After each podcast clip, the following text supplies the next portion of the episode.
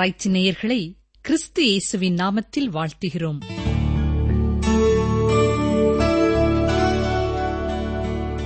நேற்று மீண்டும் என்று மாறாத எங்கள் அன்பின் பரம தந்தையே இந்த நல்ல நாளுக்காக நாங்கள் நன்றியோடு துதிக்கிறோம் ஸ்தோத்திருக்கிறோம். பல்வேறு இடங்களிலிருந்து ஒருமனப்பட்ட இதயமுள்ளவர்களாய் என்னோடு இணைந்து ஜெபிக்கிற ஒவ்வொரு சகோதரனுக்காக சகோதரிக்காக நான் உமக்கு நன்றி செலுத்துகிறேன் ராஜா. உமை ஸ்தோத்திருக்கிறேன். தகுப்பினே கடந்த நாட்களிலே நீர் தந்த கிருபைகளுக்காக இரக்கங்களுக்காக உமக்கு ஸ்தோத்திரம் ஸ்தோத்திரம் ஸ்தோத்திரம். எங்கள் பாவங்களுக்கு தக்கதாக எங்களுக்கு செய்யாமல் எங்கள் அக்கிரமங்களுக்கு தக்கதாக எங்களுக்கு சரி கட்டாமல் இருந்ததற்காக உமக்கு நன்றி செலுத்துகிறோம். நீர் கொடுத்த பாவ மன்னிப்பின் நிச்சயத்திற்காக உமக்கு ஸ்தோத்திரம் ஸ்தோத்திரம் ஸ்தோத்திரம். தகப்பனே நீர் எங்களுக்கு தந்த நல்ல வழிநடத்துதல்களுக்காக நாங்கள் உமக்கு நன்றி செலுத்துகிறோம். இது வழி இதிலே நட என்கிற மெல்லிய சத்தத்தை ஒவ்வொரு நேரத்திலேயும் எங்கள் காதுகளிலே கேட்க பண்ணியதற்காக உமக்கு நன்றி செலுத்துகிறோம் ஐயா. சரியான நேரத்திலே சரியான இடங்களிலிருந்து சரியான உதவிகளை எங்களுக்கு அனுப்பி கொடுத்தீர். உமக்கு நன்றி செலுத்துகிறோமே ஸ்தோத்தரிக்கிறோம். தகப்பனே இந்த நேரத்திலையும் பக்கத்து வீட்டுக்காரர்களால் பாடுபட்டு கொண்டிருக்கிற அருமையான விசுவாசிகளுக்காக நாங்கள் செவிக்கிறோம் அப்படிப்பட்ட சூழ்நிலையிலே அவர்கள் எப்படி உமக்கு சாட்சியாய் வாழ வேண்டும் என்ற ஞான இருதயத்தை தாரும். தவறாய் அவர்கள் வேதனைப்பட்டுக் கொண்டிருப்பார்கள் என்றால் கர்த்தர் தாமே இந்த காரியங்களிலே தலையிட்டு உம்முடைய பிள்ளைகளை விடுதலை செய்ய வேண்டும் என்று சொல்லி நாங்கள் செபிக்கிறோம்.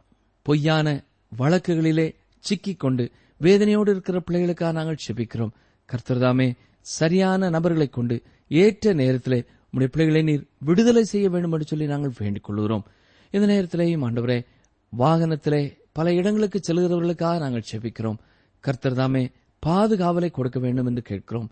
அடிக்கடி நாங்கள் இந்நாட்களிலே கேள்விப்படுகிற விபத்துகள் எல்லாவற்றுடைய சமூகத்திலே நினைவு கூறுகிறோம். ஒவ்வொரு வாகன ஓட்டுநருக்காக நாங்கள் செபிக்கிறோம் அன்றுவரே தங்களுக்கும் மற்றவர்களுக்கும் இடையூறாய் வாகனத்தை ஓட்டிச் செல்லுகிறவர்களை கர்த்தர் பொறுப்பெடுக்க வேண்டும் என்று சொல்லி நாங்கள் செபிக்கிறோம். தகாத இடத்திலே வாகனத்தை நிறுத்துவதனாலே ஏற்படுகிற விபத்துகளுக்கு கர்த்தர் இந்த வாரத்திலே நீர் விலைக்கு காத்துக்கொள்ள வேண்டும் என்று சொல்லி நாங்கள் செபிக்கிறோம். எந்த வாகனத்தை ஓட்டிச் சென்றாலும் கவனத்தோடு ஓட்டிச் செல்ல கிருபையை தாரும். உண்மையிலே பூரண நம்பிக்கையை வைத்து உம்முடைய பாதுகாவலை சார்ந்து கொள்ள உதவி செய்ய வேண்டும் என்று சொல்லி நாங்கள் செபிக்கிறோம். அப்பா சிறையில் இருக்கிறவர்களுக்காக நாங்கள் செபிக்கிறோம். தாங்கள் செய்த தவறை குறித்த உண்மையான உணர்வோடு இருக்கிறவர்கள் உண்டு. தவறான காரணத்தினாலே அங்கே இருக்கிறவர்கள் உண்டு. கர்த்தர் தாமே ஒவ்வொருவரையும் உள்ளும் புறமும் அறிந்திருக்கிறேன் சீக்கிரமாய் அன்றுவரே நல் மனதோடு கூட அவர்கள் வெளியே வர கர்த்தர்வர்களுக்கு உதவி செய்ய வேண்டும் என்று சொல்லி நாங்கள் செபிக்கிறோம். தவறு செய்தவர்கள் தங்கள் தவறை குறித்த உண்மையான உணர்வோடு மனம் திரும்ப நீரை கிருவை தர வேண்டும் என்று சொல்லி நாங்கள் செபிக்கிறோம். நீண்ட நாட்களாய் வைத்திய சாலையில் இருக்கிறவர்களுக்காக நாங்கள் செபிக்கிறோம். கொடுக்கப்படுகிற சிகிச்சைகள் உண்மையான பலனளிக்க உதவி செய்தலும் நீண்ட காலமானாலும் அன்போடும் கரிசனையோடும் அவர்களுக்கு உதவி செய்கிற குடும்பத்தின் அங்கத்தினர்களுக்காக உமக்கு நன்றி செலுத்துகிறோம். உம்மை துதிக்கிறோம். உம்மை ஸ்தோத்தரிக்கிறோம் அப்பா. நீர் அவர்கள் இருதயங்களிலே ஊற்றியிருக்கிற உம்முடைய அன்பு தொடர்ந்து பாய்ந்து செல்ல வேண்டும் என்று சொல்லி நாங்கள் செபிக்கிறோம். அன்றுவரே விவசாய பணியிலே ஈடுபட்டிருக்கிற சகோதர சகோதரிகளுக்காக நாங்கள் வேண்டிக் கொள்கிறோம். கர்த்தர்தாமே அவருடைய நிலங்களை அவருடைய கையின் பிரயாசங்களை ஆசீர்வதிக்க வேண்டும் என்று சொல்லி நாங்கள் செபிக்கிறோம். தேவையான தண்ணீரை தாரும். அன்றுவரே எந்தெந்த இடங்களிலே என்னென்ன பயிர் செய்திருக்கிறார்களோ அதிலே நல்ல விளைச்சலை கர்த்தர் அருளி செய்ய வேண்டும் என்று சொல்லி நாங்கள் செபிக்கிறோம். இன்னமும் கர்த்தருடைய ஊழியத்தை செய்கிற அருமையான பிள்ளைகளுக்காக உமக்கு ஸ்தோத்திரம். நம்முடைய வசனங்களை பல்வேறு இடங்களிலே ஆத்ம பாரத்தோடு விதைக்கிற ஒவ்வொருவரையும் பேர் பேராய் ஆசீர்வதித்தரலும் பாவங்களுக்கும் சோதனைகளுக்கும் அவர்களை விலைக்கு காத்துக்கொள்ளும். அன்றுவரே அவர்கள் தேவைகளை கத்தர் சந்திப்பீராக. குறிப்பாய் தன்னார்வமாய் பணி செய்கிறவர்களுக்காக நாங்கள் ஜெபிக்கிறோம் யாருடைய உதவியும் இல்லாமல் நான் கர்த்தருக்காக எதையாவது செய்ய வேண்டும் என்ற பாரத்தோடு பணி செய்கிறவர்களுக்கு அநேக ஆத்துமாக்களை கொள்ளையாடின பொருட்களாய் கர்த்தர் அருளி செய்ய வேண்டும் என்று சொல்லி நாங்கள் செபிக்கிறோம். இன்னமும் தின கூலிக்கு வேலைக்கு போகிறவர்களுக்காக நாங்கள் செபிக்கிறோம். அனுதினமும் அவர்களுக்கு வேலை வாய்ப்புகளை தாருமாண்டவரே வேலை செய்ய தேவையான ஞானத்தையும் பலனையும் கிருபையும் தாரும். மற்றவர்களோடு இணைந்து நல்மனதோடு அந்த வேலையை செய்து முடிக்க கத்தர் கிருபை தர வேண்டும் என்று சொல்லி நாங்கள் செபிக்கிறோம். அவர்கள் செய்கிற வேலைக்கு ஏற்ற கூலியை கர்த்தர்தாமே அவர்களுக்கு பெற்றுக் கொடுக்க வேண்டும் என்றும் நாங்கள் செபிக்கிறோம். இன்னமும் வைத்திய பணியிலே ஈடுபட்டிருக்கிறவர்களுக்காக நாங்கள் செபிக்கிறோம்.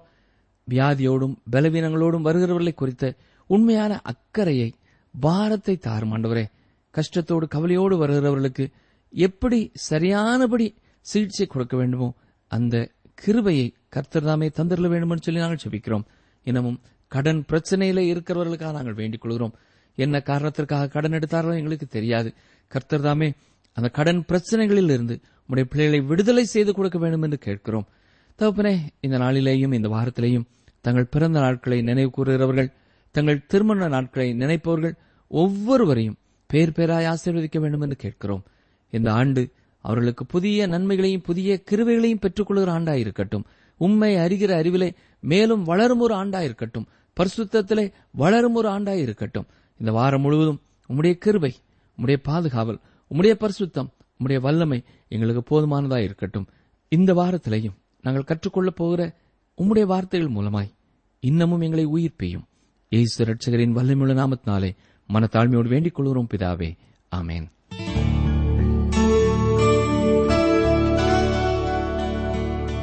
அன்பானவர்களே இசைகள் இருபத்தி ஓராம் அதிகாரம் இசைகள் புஸ்தகத்தில் உள்ள முக்கியமான அதிகாரங்களிலே ஒன்று.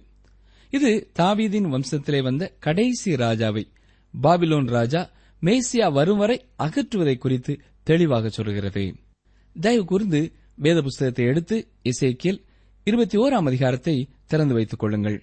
இசைக்கியல் இருபத்தி ஓராம் அதிகாரம் முதலாம் வசனத்தை பார்ப்போம் என்றால் இந்த அதிகாரத்திலே மூன்று முறை இதே காரியம் திரும்ப திரும்ப இசைக்கியல் சொல்லுகிறதை நாம் பார்க்க முடியும். இங்கே நீங்கள் ஒன்றை ஒன்றை செய்யலாம். ஒன்று இதை கர்த்தர் சொன்ன வார்த்தையாக ஒத்துக்கொள்ளலாம். இல்லாவிட்டால் இசைக்கில் பொய் சொல்லுகிறார் என்ற ஒரு கருத்தை உடையவர்களாக நீங்கள் நிற்கலாம். நான் விசுவாசிக்கிறது இதுதான். தேவன் இந்த காரியங்களை இசைக்கியலுக்கு சொல்லியிருக்கிறார். இசைக்கியல் தன் கருத்தை சொல்லாமல் தேவனுடைய வார்த்தையையே தருகிறார். இந்த செய்திகளிலே இசைக்கியலின் உணர்வுகள் உள்ளே நுழைந்திருக்க வாய்ப்பில்லை.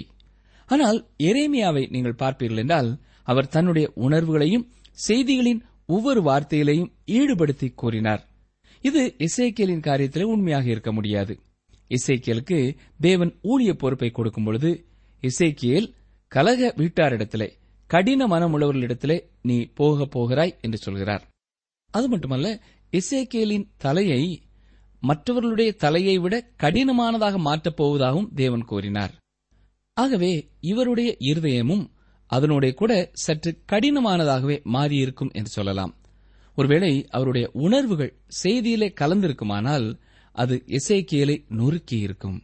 ஏனென்றால் இசைக்கியல் கொடுத்த செய்தி அவ்வளவு கடினமான ஒன்று. இசைக்கியல் இருபத்தி ஓராம் அதிகாரம் இரண்டாம் மூன்றாம் வசனங்களை பாருங்கள். தேவனுடைய நியாய தீர்ப்பு இதுவரை தள்ளி போடப்பட்டிருந்தது. ஆனால் இப்பொழுது அது தவிர்க்க முடியாததாகிவிட்டது.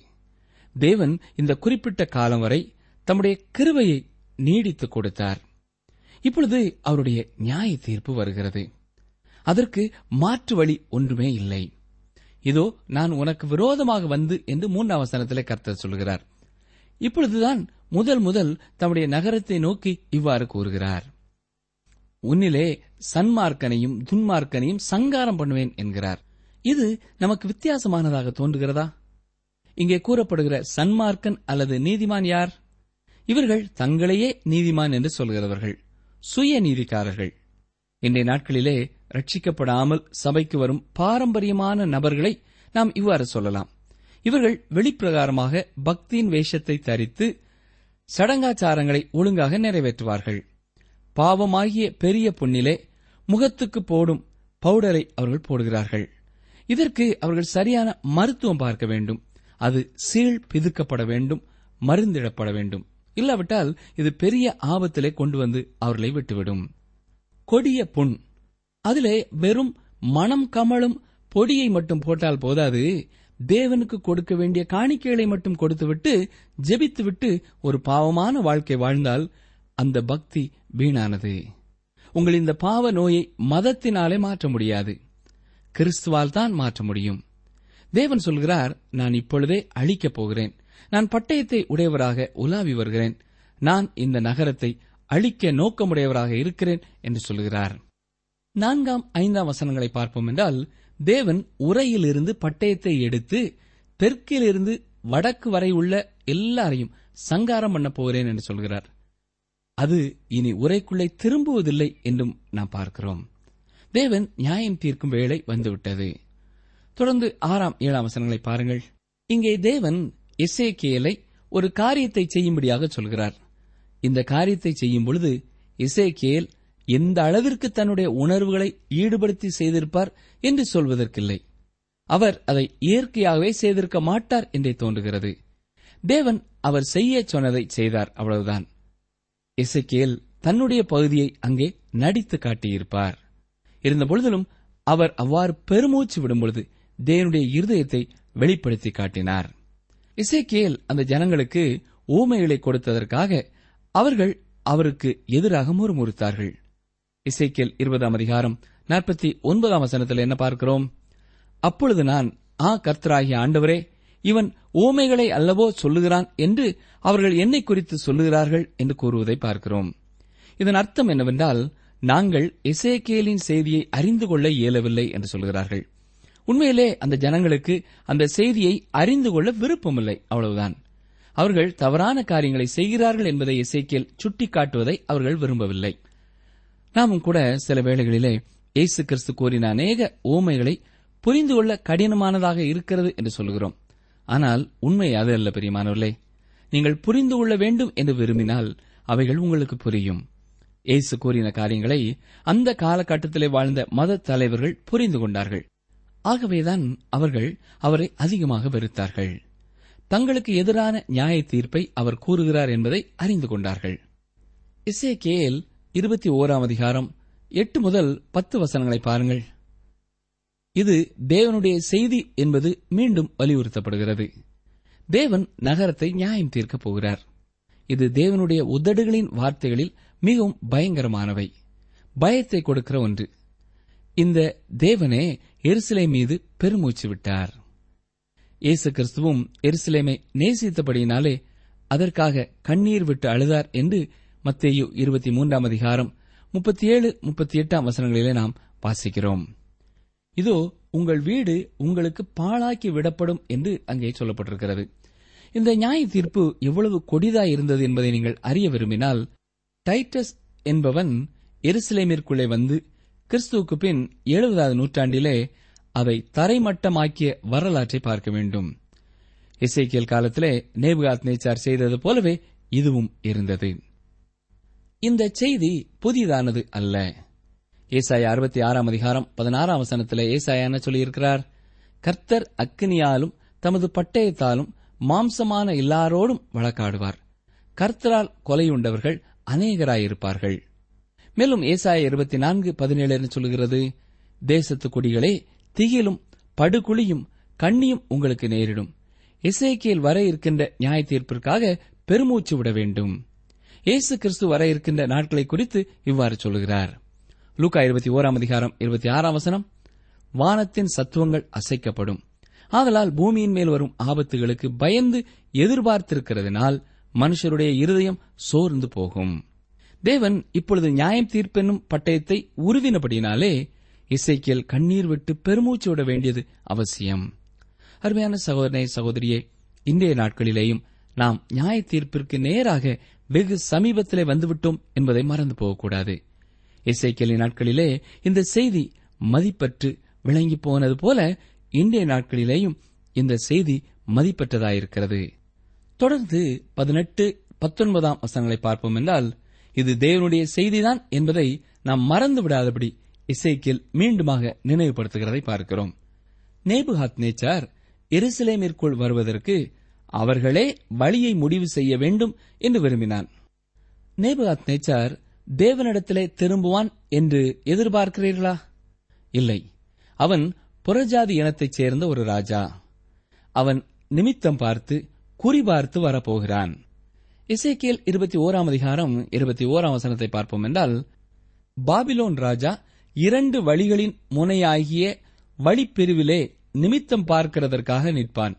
அம்புகளை தீட்டி விக்கிரகங்களை உசாவி ஈரலால் குறிபார்ப்பான் அந்நாட்களிலே தேவ பக்தியற்றவர்கள் இப்படித்தான் முடிவுகளை எடுத்தார்கள்.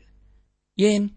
இன்றும் கூட தேவனை பின்பற்றுகிற கூட்டத்தாரிலே அநேகரும் இப்படிப்பட்ட வழிகளிலேயே செல்கிறார்கள். அம்புகளை தீட்டி என்று இங்கே சொல்லப்பட்டிருக்கிறது. அதாவது அம்புகளை இங்கும் அங்குமாக அசைத்து கீழே வீசி அந்நாட்களிலே குறிபார்த்தார்கள் அவ்வாறு கீழே விழும் அம்பானது எந்த திசையை நோக்கி நிற்கிறதோ அதன் வழியாக செல்ல முடிவு செய்வார்கள். நேபுகாத் நேச்சார் அவ்விதமாகவே எருசலேமிற்கு செல்லும் திசையை முடிவு செய்தான். நேபுகாத் நேச்சார் முற்றிலும் தேவனை அறியாத புறஜாதியான். ஆகவே அவன் அவ்வாறு முடிவு செய்கிறான். ஆனால் இங்கேயோ ஒன்றை நாம் கவனிக்க வேண்டும். தேவன் இவற்றையெல்லாம் தாண்டி செயல்படுகிறவர். உண்மையில் அவனுடைய இந்த செயல்களெல்லாம் ஒன்றுமில்லை. அவரே எல்லா சூழ்நிலைகளையும் முடிவு செய்து நடத்துகிறவர். இதை நாம் எப்பொழுதும் நினைவிலை கொள்ள வேண்டும். இருபத்தி ஐந்தாம் வசனத்தை பாருங்கள். இஸ்ரவேலை ஆளுகிற அவபக்தியுள்ள துன்மார்க்க அதிபதியே என்று தேவன் சிதேக்கியாவை குறித்து சொல்கிறார். அக்கிரமத்துக்கு முடிவு வரும் காலத்தில் உன் நாள் வந்தது என்றும் சொல்கிறார். அதாவது நியாய தீர்ப்பின் வேலை வந்துவிட்டது என்பதுதான் இதன் பொருள். வேதத்திலே முடிவு காலத்தை குறித்து அநேக காரியங்கள் சொல்லப்பட்டிருப்பதை பார்க்கலாம். இசைக்கேல் இந்த வசனத்திலே கூறுகிற காரியம் அக்கிரமத்தின் முடிவு காலம் என்று சொல்லப்படுவது பொருத்தமானதாயிருக்கும். தானியல் பதினோராம் அதிகாரம் முப்பத்தி ஐந்தாம் வசனத்திலே தானியல் இதை முடிவு காலம் என்று சொல்கிறார். இயேசு கிறிஸ்துவின் சீடர்கள் அவரிடத்திலே இவைகள் எப்பொழுது சம்பவிக்கும்? உம்முடைய வருகைக்கும் உலகத்தின் முடிவுக்கும் அடையாளம் என்ன என்று கேட்டதை நாம் மத்தேயு இருபத்தி நான்கு மூன்றிலே பார்க்கிறோம். இதற்கு இயேசு கிறிஸ்து பதில் கொடுத்தார். அப்போஸ்தலனாய பவுலும் இதை குறித்து ரெண்டு தெசலோனிக்கேரிலே விளக்கமாக சொல்கிறார் இந்த சிதேக்கியா ராஜா எதிர்காலத்திலே முடிவு காலத்திலே வர இருக்கின்ற அக்கிரமக்காரனாகிய அந்தி கிறிஸ்துவுக்கு ஓவியம் போல காணப்படுகிறான். இசைக்கியல் இருபத்தி ஓராம் அதிகாரம் இருபத்தி ஆறு இருபத்தி ஏழாம் வசனங்களை பாருங்கள். சிதைக்கியா தாழ்த்தப்பட போகிறான். அவனை அடுத்து மேசியா வருகிறவரை அந்த தாவீதின் அரியணையிலே யாரும் உட்காரப் போவதில்லை. இது ஒரு சிறந்த தீர்க்க தரிசனமாயிருக்கிறது உரிமைக்காரனானவர் வருமட்டும் அது இல்லாதிருக்கும். அவருக்கே அதை கொடுப்பேன் என்று இங்கே வசனத்திலே பார்க்கிறோம். அந்த உரிமைக்காரனானவர் இயேசு கிறிஸ்துவே. சிதேக்கியா முதல் இயேசு கிறிஸ்து வரை தாவீதின் அரியணையிலே தாவீதின் வம்சத்தில் வந்த யாரும் அமர்ந்ததில்லை. வேறு யாரும் அவ்வாறு செய்ய முடியாது என்றும் இசைக்கேல் தீர்க்க தரிசனமாக சொல்கிறதை பார்க்கிறோம். இயேசு கிறிஸ்து மட்டும் அதன் மேல் அமர முடியும். இப்பொழுது அவர் பிதாவின் வலது பார்சத்திலே வீற்றிருக்கிறார். தம்முடைய சத்துருக்களை பாதப்படியாக்கி போடும் வரைக்கும் அவர் காத்துக் கொண்டிருக்கிறார். அதன் பிறகு அவர் பூமியிலே ஆட்சி புரியும்படியாக இறங்கி வருவார். இந்த தீர்க்க தரிசனம் ஆதியாமும் நாற்பத்தி ஒன்பதாம் அதிகாரம் பத்தாம் வசனத்திலேயே சொல்லப்பட்டிருப்பதை பார்க்கலாம். தன்னுடைய பனிரெண்டு குமாரர்களை குறித்து தீர்க்க தரிசனமாக சொன்னபொழுது சமாதான கத்தர் வருமளவும் செங்கோல் யூதாவை விட்டு நீங்குவதும் இல்லை. நியாயப்பிரமாணியன் அவன் பாதங்களை விட்டு ஒளிவதும் இல்லை. ஜனங்கள் அவரிடத்தில் சேர்வார்கள் என்று பார்க்கிறோம். இங்கே செங்கோல் என்பது ராஜாவை குறிக்கிறது. இந்த ராஜா இயேசு கிறிஸ்துவே. அவ்விதமாகவே அவர் வேதத்திலே அறிமுகப்படுத்தப்படுகிறார். யோவான் ஸ்நானகனும் அதனால்தான் மனம் திரும்புங்கள் பரலோக ராஜ்யம் சமீபத்திருக்கிறது என்று பிரசங்கம் பண்ணினான். ஏனென்றால் எல்லா தீர்க்கதரிசிகளாலும் முன் அறிவிக்கப்பட்டு உலகத்திலே வருகிறவராகிய அவர் வந்துவிட்டபடினாலே பரலோக ராஜ்யம் சமீபித்திருக்கிறது என்று சொன்னான். இசைக்கியல் இருபத்தி ஓராம் அதிகாரம் இருபத்தி ஒன்பதாம் வசனத்தை பாருங்கள். அக்கிரமத்துக்கு முடிவு வரும் காலத்தில் என்று சொல்லப்படுவது அம்மோன் புத்திரரின் நியாய தீர்ப்பை குறித்து சொல்லப்பட்டிருக்கிறது. ரெண்டு திசலோனிக்கேர் இரண்டாம் அதிகாரம் எட்டாம் வசனத்திலே பவுல் என்ன சொல்கிறார் நீக்கப்படும்போது அந்த அக்கிரமக்காரன் வெளிப்படுவான். அவனை கர்த்தர் தம்முடைய வாயின் சுவாசத்தினாலே அழித்து தம்முடைய வருகையின் பிரசன்னத்தினாலே நாசம் பண்ணுவார். இறுதி நாளில் இயேசு கிறிஸ்து இந்த எதிராளியை மடங்கடிப்பார். இசைக்கியல் இருபத்தி ஓராம் அதிகாரம் முப்பத்தி ஒன்று முப்பத்தி இரண்டாம் வசனங்களை பாருங்கள். இசைக்கியலின் வம்சம் சிறைப்பிடிப்பிற்குள்ளே போகப் போகிறது. இதுவே அவர்களுக்கு முடிவாக இருக்கப் போகிறது. அவர்கள் தங்கள் தேசத்திற்கு திரும்ப போகிறதில்லை. அவர்களுடைய பிள்ளைகளே இஸ்ரேல் தேசத்திற்கு திரும்பி வருவார்கள். நாம் தொடர்ந்து இசைக்கியல் புத்தகத்தின் இருபத்தி இரண்டாம் அதிகாரத்திலேயும் சில சத்தியங்களை பார்க்க வேண்டும். இந்த அதிகாரத்திலும் நாம் எருசலேமில் மீது வரப்போகிற நியாய தீர்ப்பை குறித்தே பார்க்கிறோம். ஆரம்பத்திலே இசைக்கியலின் செய்தி முதல் இரண்டு சிறைப்பிடிப்பிலே சென்ற ஜனங்களை நோக்கியதாக இருந்தது. இவர்களின் நம்பிக்கை என்னவென்றால் தேவன் ஒருபொழுதும் தேவாலயத்தை அழிக்க அனுமதிக்க மாட்டார் என்பதே. அது அவருடைய வாசஸ்தலம். அங்கே அவருடைய மகிமை தங்கியிருந்தது என்று எண்ணினார்கள். நேபுகாத் நேச்சார் அந்த நகரை தொட தேவன் அனுமதிக்க மாட்டார் என்று இவர்கள் விசுவாசித்தார்கள். இந்த காரியத்தை பொய் தீர்க்கதரிசிகளும் உற்சாகப்படுத்தினார்கள். அவர்கள் தங்களுடைய பாவ வாழ்க்கையை விட்டு திரும்பி தேவனிடத்திலே வர தேவையில்லை என்றும் விக்கிரகாராதனையையும் மற்ற தீய வழிகளையும் விட்டு அவர்கள் வெளியே வர வேண்டியதில்லை என்றும் ஜனங்கள் சிந்திக்கும்படியாக இவர்கள் பொய் தீர்க்க தரிசனங்களை கூறினார்கள். இப்படிப்பட்ட காரியங்களை நாம் இன்றும் பார்க்கிறோம் இல்லையா? சில வேளைகளிலே சில பிரசங்கிமார்கள் செய்கிற பெரிய தவறு இதுதான். ஒரு மனிதரின் அடக்க ஆராதனையிலே பேசும்பொழுது கவனமாக பேச வேண்டும். சிலர் மரணமடைந்த நபரை பற்றி சொல்லும் பொழுது அவன் தேவ பிள்ளையாக இல்லாவிட்டாலும் அவனை புகழ்ந்து அவன் பரலோகத்திலே இருப்பான் என்று சொல்லுவார்கள். நாம் அதை குறித்து ஒரு உறுதியை உடையவர்களாக இல்லாத போது அவ்வாறு சொல்லக்கூடாது. நாம் இதில் மிகுந்த கவனமாயிருக்க வேண்டும். இல்லாவிட்டால் அந்த அடக்க ஆராதனைக்கு வந்திருக்கிற ஒரு விசுவாசி இந்த புகழப்பட்ட மறித்த மனிதனுடைய வாழ்க்கையை பார்ப்பான். அது பாவம் நிறைந்த துன்மார்க்க ஜீவியமாக இருக்கும். ஆனால் ஊழியரோ அவர் பரலோகம் சென்று விட்டார் என்று சொல்லுவார். இதை பார்த்த அந்த விசுவாசி தானும் அவ்விதமான பாவ வாழ்க்கையிலே வாழ்ந்தாலும் பரலோகம் போய்விடலாம் என்ற முடிவிற்கு வந்து விடுவான் தனக்கு இரட்சகராகிய இயேசு தேவையில்லை என்ற எண்ணம் வந்துவிடும். அருமையானவர்களே மற்றவர்களுக்கு நீங்கள் கூறுகிற வார்த்தைகள் இடரலாக மாறிவிடும். ஆகவே கவனமாக பிரசங்கியுங்கள். சுவிசேஷமானது பரிசுத்தவான்கள் நிரம்பிய சபையிலேதான் அடிக்கடி கொடுக்கப்படுகிறதே ஒழிய ரட்சிக்கப்படாதவர்கள் உலகத்தின் பின்னே செல்கிறவர்கள் போன்ற தேவையுள்ள மக்கள் மத்தியிலே சுவிசேஷம் கொடுக்கப்படவில்லை. மட்டுமல்ல இன்று அநேக செய்தியாளர்கள் மக்களை பிரியப்படுத்தும் வண்ணமாகவே செய்தி கொடுக்கிறார்கள். எத்தனை பரிதாபமான ஒரு நிலை இல்லையா? அருமையான சகோதரனே சகோதரியே நாம் இசைக்கியல் இருபதாம் அதிகாரத்திலே தென் திசை நாட்டை நோக்கிய ஒரு தீர்க்க தரிசனத்தை சிந்தித்தது நினைவில் இருக்கலாம். இது பேர் சபாவை சுற்றியுள்ள பகுதியை குறிக்கிறது. இந்த தீர்க்க தரிசனத்திலே கர்த்தர் இதோ நான் உன்னில் அக்கினியை கொளுத்துவேன் என்று சொல்லுகிறார். அந்த பகுதியை இன்று நீங்கள் பார்ப்பீர்களானால் அது வறண்ட நிலமாக வெறுமையானதாக காணப்படுகிறது. அங்கே பச்சை புல் பூண்டுகள் காணப்படவில்லை. அதன் சுற்றுப்புறங்களிலே மிகச் சிறிய மரங்களே காணப்படுகின்றது. முன்பு அங்கே காடு இருந்தது உண்மைதான். ஆனால் தேவன் அதை நியாயம் தீர்த்தபடியினால் அது இல்லாமல் போய்விட்டது. அடுத்ததாக இசைக்கியல் இருபத்தி ஓராம் அதிகாரத்திலே கர்த்தரா இயேசு கிறிஸ்து வரும் வரை தாவீதின் அரியணையிலே ஒருவனும் உட்கார்வதில்லை என்று கூறப்பட்டதை பார்த்தோம். மரியாளிடம் தேவதூதன் தோன்றி பேசிக் கொண்டிருந்த பொழுது இந்த காரியத்தையே அவன் சொன்னான். கர்த்தராகிய தேவன் அவருடைய பிதாவாகிய தாவீதின் சிங்காசனத்தை அவருக்கு கொடுப்பார் என்று சொல்கிறான். இசைக்கில் தீர்க்கதரிசி இயேசு கிறிஸ்துவின் பிறப்பின் பின்னணியை கொடுக்கிறார். இன்றைய நாளிலே நமக்கு இது மிகவும் அவசியம் பிரியமானவர்களே. தொடர்ந்து இருபத்தி இரண்டாம் அதிகாரத்தை சற்றே பார்ப்போம். முதலாம் இரண்டாம் வசனங்களை வாசிக்கிறேன். இசைக்கியல் இருபத்தி ரெண்டு ஒன்று இரண்டு. பின்னும் கர்த்தருடைய வார்த்தை எனக்கு உண்டாகி அவர் இப்போதும் மனுபுத்திரனே இரத்தம் சிந்தின நகரத்துக்காக நீ வழக்காடுவாயோ? வழக்காட மனதானால் நீ அதன் அருவறுப்புகளை எல்லாம் அதற்கு தெரிய காட்டி. இங்கே எருசலேம் ரத்தம் சிந்தின நகரம் என்று அழைக்கப்படுகிறது. இசைக்கியல் இவ்விதமே சொல்கிறார். ஏசாயா முதலாம் அதிகாரம் இருபத்தி ஓராம் வசனத்திலே ஏசாயாவும் இதே போன்ற ஒரு காரியத்தை சொல்கிறதை பார்க்கலாம். உண்மை உள்ள நகரம் எப்படி வேசியாய் போயிற்று? அது நியாயத்தால் நிறைந்திருந்தது. நீதி அதில் குடிகொண்டிருந்தது. இப்பொழுதோ அதன் குடிகள் கொலை பாதகர். இயேசு கிறிஸ்து இந்த நகரை பார்த்து கண்ணீர் விட்டு அழுது சொல்லும் பொழுதும் எருசலேமே எருசலேமே தீர்க்கதரிசிகளை கொலை செய்து உன்னிடத்தில் அனுப்பப்பட்டவர்களை கல்லறிகிறவளே என்றார். இந்த நகரத்தார் இயேசுவையே கொலை செய்தார்கள் இல்லையா? ஸ்தேவான் யூதர்களை பார்த்து இவ்வாறு ஒரு கேள்வியை கேட்கிறார்.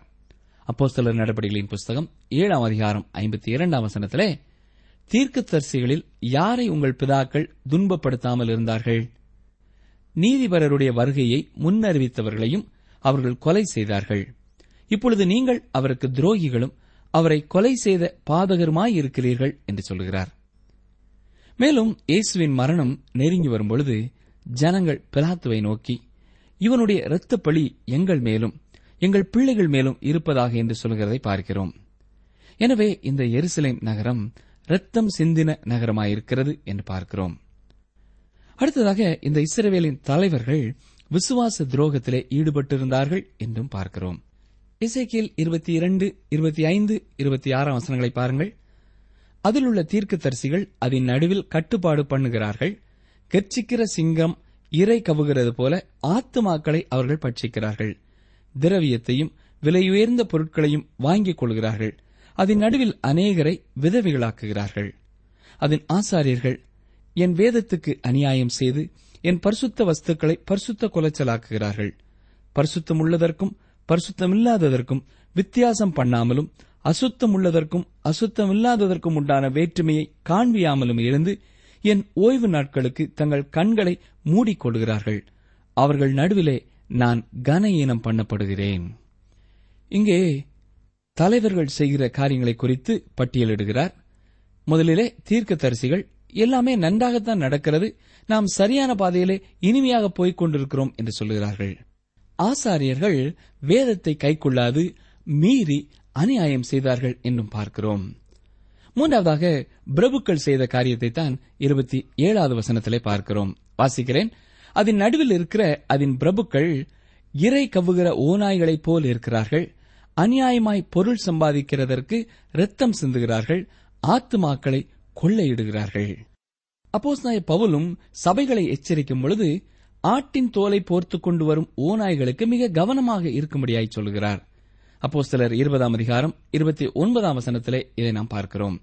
இன்றைய நாட்களிலேயும் ஆட்டின் உடையை அணிந்து கொண்டு வரும் ஓநாய்களை சபைகளிலே நாம் பார்க்கலாம். எருசலேம் எதினாலே ரத்தம் சிந்தின நகரம் என அழைக்கப்பட்டது. இந்த தீர்க்கதரிசிகளாலும் ஆசாரியர்களாலும் பிரபுக்களாலும் தான் அவ்வாறு ஆனது. முப்பது முப்பத்தி ஓராம் வசனங்களை நாம் பார்ப்போம் என்றால் திறப்பிலே நிற்கும் ஒரு நபரை கூட தேவன் அங்கே காணவில்லை என்று பார்க்கிறோம். வாசிக்கிறேன். எசேக்கியேல் இருபத்தி இரண்டு முப்பது முப்பத்தொன்று. நான் தேசத்தை அழிக்காதபடிக்கு திறப்பிலே நிற்கவும் சுவரை அடைக்கவும் தக்கதாக ஒரு மனுஷனை தேடினேன் ஒருவனையும் காணேன். ஆகையால் நான் அவர்கள் மேல் என் கோபத்தை ஊற்றி என் மூர்க்கத்தின் அக்கினியால் அவர்களை நிர்மூலமாக்கி அவர்களுடைய வழியின் பலனை அவர்கள் தலையின் மேல் சுமர பண்ணுவேன் என்று கர்த்தராகிய ஆண்டவர் உரைக்கிறார் என்றார். என்ன ஒரு பரிதாபமான நிலை பார்த்தீர்களா? ஆனால் என்னுடைய பாவத்திற்கும் பரிசுத்த தேவனுக்கும் இடையிலே நிற்கிற ஒரு மனிதரை தேவன் கண்டுபிடித்ததற்காக நான் தேவனை ஸ்தோத்தரிக்கிறேன். அந்த மனிதர் வேறு யாருமல்ல? இயேசு கிறிஸ்துவே. அவருக்குரியவர்களை தேவன் இயேசு கிறிஸ்துவுக்குள் பார்க்கிறார். மத்தியஸ்தராகிய இயேசு கிறிஸ்துவுக்கு நாம் நன்றியுடையவர்களாக இருக்க வேண்டும். எனக்கு அருமையான சகோதரனே சகோதரியே உங்களுக்கும் தேவனுக்கும் இடையிலே மத்தியஸ்தரான இயேசு கிறிஸ்து இருக்கிறாரா? அப்படி இல்லை என்றால் இன்றே ஆண்டவராகிய இயேசு கிறிஸ்து என்னுடைய பாவத்திற்காகவும் மறித்தவர் எனக்காகவும் பரிந்து பேசுகிறவர் என்பதை புரிந்து கொண்டு ஏற்றுக்கொண்டு அவரை இரட்சகராக ஏற்றுக்கொள்வீர்களா? நீங்கள் தொடர்பு கொள்ள வேண்டிய எமது முகவரி வேத ஆராய்ச்சி டி டபிள்யூ ஆர் தபால் பெட்டி எண் நூற்று முப்பத்தி நான்கு திருநெல்வேலி இரண்டு தமிழ்நாடு. எங்கள் தொலைபேசி எண் தொன்னூற்று நான்கு நாற்பத்தி இரண்டு இருபத்தி ஐந்து இருபத்தி ஆறு இருபத்தி ஏழு. மீண்டும் கூறுகிறோம். தொன்னூற்று நான்கு நாற்பத்தி இரண்டு இருபத்தி ஐந்து இருபத்தி ஆறு இருபத்தி ஏழு. எங்கள் இமெயில் முகவரி Tamil TTB at radio eight eight two dot com உனக்குள்ளும் உன் சந்ததிக்குள்ளும் பூமியின் வம்சங்களெல்லாம் ஆசீர்வதிக்கப்படும். ஆதியாகமம் இருபத்தி எட்டு பதினான்கு. ஆதியாகமம் இருபத்தி எட்டு பதினான்கு.